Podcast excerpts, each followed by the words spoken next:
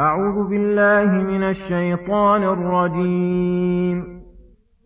ولكم نصف ما ترك أزواجكم إن لم يكن لهن ولد فإن كان لهن ولد فلكم الربع مما تركوا من بعد وصية يوصين بها أو دين ولهن الربع مما تركتم إن لم يكن لكم ولد فإن كان لكم ولد فلهن الثمن مما تركتم من بعد وصية توصون بها أو دين وإن كان رجل يورث كلالة أو امرأة وله أخ أو أخت فلكل واحد منهما السدس فإن كانوا أكثر من ذلك فهم شركاء في الثلث من بعد وصية يوصى بها أو دين غير مضار وصية من الله والله عليم حليم. بسم الله الرحمن الرحيم. السلام عليكم ورحمة الله وبركاته. مستمع الكريم لا زلنا في آيات المواريث. قال رحمه الله تعالى حكم القاتل واختلاف دين الميت وأقربائه. فإن قيل فهل يستفاد حكم ميراث القاتل والرقيق والمخالف الدين والمبعض والخنثى والجد مع الإخوة لغير أم والعون والرد وذوي الأرحام وبقية العصبة والأخوات لغير أم مع البنات أو بنات الإبن من القرآن أم لا؟ قيل نعم في تنبيهات وإشارات دقيقة يعسر فهمها على غير المتأمل تدل على جميع المذكورات. أما القاتل والمخالف في الدين فيعرف أنهما غير وارثين من بيان حكمة إلهية في توزيع المال على الورثة بحسب قربهم ونفعهم الديني والدنيوي. قد أشار تعالى إلى هذه الحكمة بقوله لا تدرون أيهم أقرب لكم نفعا. وقد علم أن القاتل قد سعى لمورثه بأعظم الضرر فلا ينتهض ما فيه من موجب الإرث أن يقاوم ضرر القتل الذي هو ضد النفع الذي رتب عليه الإرث. فعلم من ذلك أن القتل أكبر مانع يمنع من الميراث ويقطع الرحم الذي قال الله فيه وأولو الأرحام بعضهم أولى بعض في كتاب الله. مع أنه قد استقرت القاعدة الشرعية أن من استعجل شيئا قبل أوانه أوقي بحرمانه وبهذا ونحوه يعرف أن المخالف لدين لدين الموروث لا إرث له. وذلك أنه قد تعارض الموجب الذي هو اتصال النسب الموجب للإرث والمانع الذي هو المخالفة في الدين الموجبة للمباية من كل وجه.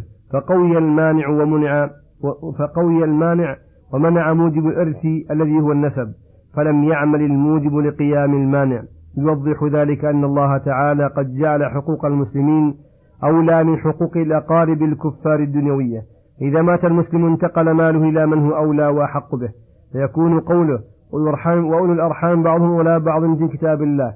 اتفقت أديانهم. وأما مع تباينهم فالأخوة الدينية مقدمة على الأخوة النسبية المجردة. قال ابن القيم في جاء الأفهام وتأمل هذا المعنى من آية المواريث. وتعليقه سبحانه التورث فيها بلفظ الزوجة دون المرأة كما في قوله تعالى ولكم نصف ما ترك أزواجكم ففيه إذان بأن هذا التوارث إنما وقع بالزوجية المقتضية التشاكل والتناسب والمؤمن والكافر لا تشاكل بينهما ولا تناسب فلا يقع بينهما التوارث. وأسرار مفردات القرآن ومركباته فوق عقول العاقلين انتهى. حكم الرقيق في الميراث. وأما الرقيق فإنه لا يرث ولا يورث. أما كونه لا يورث فواضح لأنه ليس له مال يورث عنه بل كل ما معه فهو لسيده. وأما كونه لا يرث فإنه فلأنه لا يملك. فإنه لو ملك لكان لسيده وهو أجنبي من الميت فيكون مثل قوله تعالى للذكر مثل حظ الأنثيين ولكم نصف ما ترك أزواجكم فلكل واحد منهما السدس ونحوها لمن يتأتى منه التملك. وأما الرقيق فلا يتأتى منه ذلك. فعلم أنه لا ميراث له وأما من بعضه حر وبعضه رقيق فإنه تتبعض أحكامه فما فيه من حرية يستحق بها ما رتبه الله للمواريث لكون ما فيه من حرية قابل للتملك وما فيه من الرق فليس بقابل لذلك فإذا يكون بعض يرث ويورث ويحجب بقدر ما فيه من حرية. وإذا كان العبد يكون محمودا ومذموما مثابا ومعاقبا بقدر ما فيه من موجبات ذلك فهذا كذلك. حكم الخنثى والمشكل في الميراث. وأما الخنثى فلا يخلو إما أن يكون واضحا ذكوريته أو أنوثيته أو مشكلا فإن كان واضحا فالأمر فيه واضح. إن كان ذكرا فله حكم الذكور ويشمله النص الوارد فيهم وإن كانت أنثى فلا حكم الإناث ويشملها النص الوارد فيهن. وإن كان مشكلا فإن كانت ذكر أنثى لا يختلف إرثهما كالإخوة للأم فالأمر فيه واضح. وإن كان يختلف إرثه بتقدير ذكوريته وبتقدير, وبتقدير أنوثيته ولم يبق لنا طريق إلى العلم بذلك لم نعطه أكثر التقديرين لاحتمال ظلم من معه من ورثة ولم نعطه الأقل لاحتمال ظلمنا إياه. فوجب التوسط بين أمرين وسلوك عن الطريقين.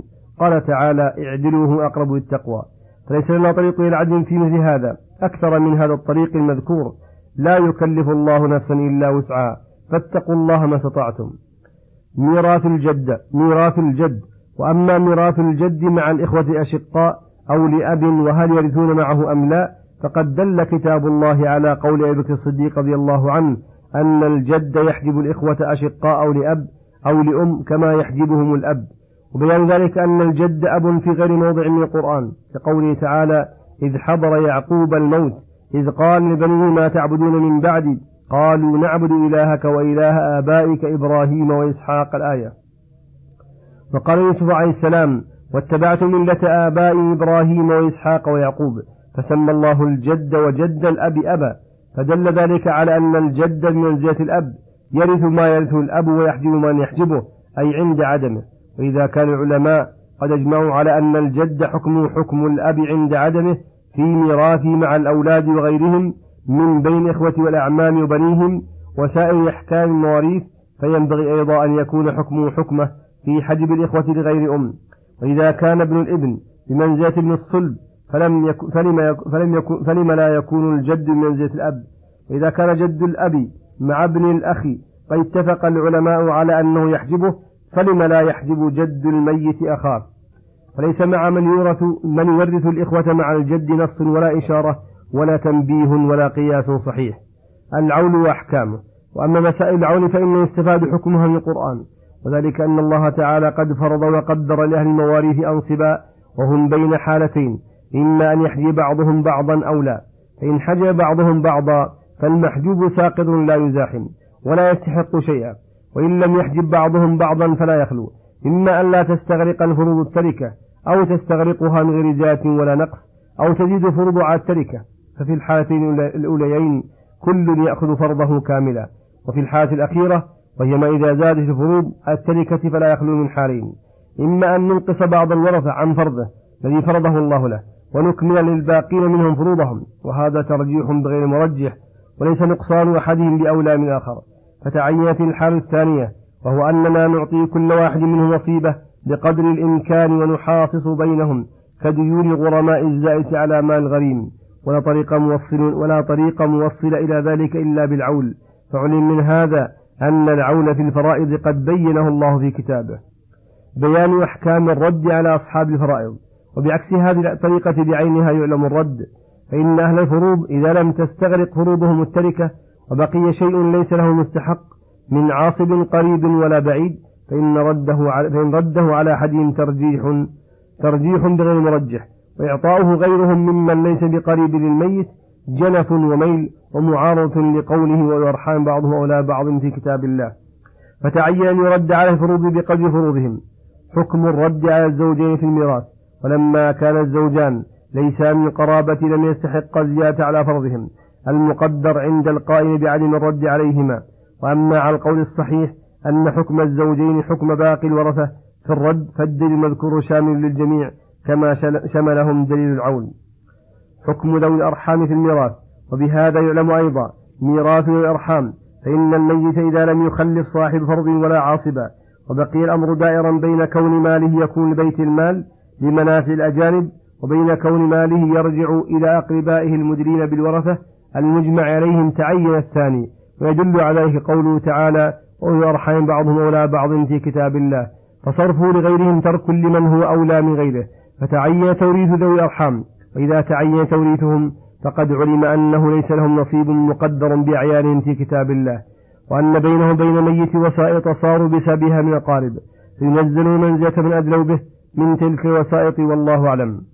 بيان من هم عصبة الميت وحكم في ميراث وأما ميراث بقية عصبة كالبنوة والأخوة وبنيه وبي وبنيهم والأعمام وبنيهم إلى آخره فإن النبي صلى الله عليه وسلم قال ألحق الفرائض بأهلها فما بقي فلأولى رجل ذكر. وقال تعالى ولكل جعلنا موالي مما ترك الوالدان والأقربون فإذا الحق الفروع بأهلها. ولم يبق شيء لم يستحق العاصب شيئا. وإن بقي شيء أخذه أولى العصبة بحسب جهاتهم ودرجاتهم جهات العصبة. فإن جهات العصب عصوبة خمس. البنوة ثم الأبوة ثم الأخوة بنوهم ثم العمومة بنوهم ثم الولاء. ويقدمهم أقرب جهة. فإن كانوا في جهة واحدة فالأقرب منزلة. فإن كانوا منزلة واحدة فالأقوى هو الشقيق. فإن تساووا من كل جهة من كل وجه اشتركوا والله أعلم. وأما كون أخوات لغير الأم مع البنات أو بنات الابن عصبات يأخذون ما فضل عن فروضهن فلأنه ليس في القرآن ما يدل على أن الأخوات يسقطن بالبنات إذا كان الأمر كذلك وبقي شيء بعد أخذ البنات فرضهن فإنه يعطى للأخوات ولا يعدل عنهن إلى عصبة أبعد منهن كابن الأخ والعم ومن هو بعد منهم والله أعلم. وصلى الله وسلم على نبينا محمد وعلى آله وصحبه أجمعين. وإلى الحلقة القادمة غدا إن شاء الله. والسلام عليكم ورحمة الله وبركاته.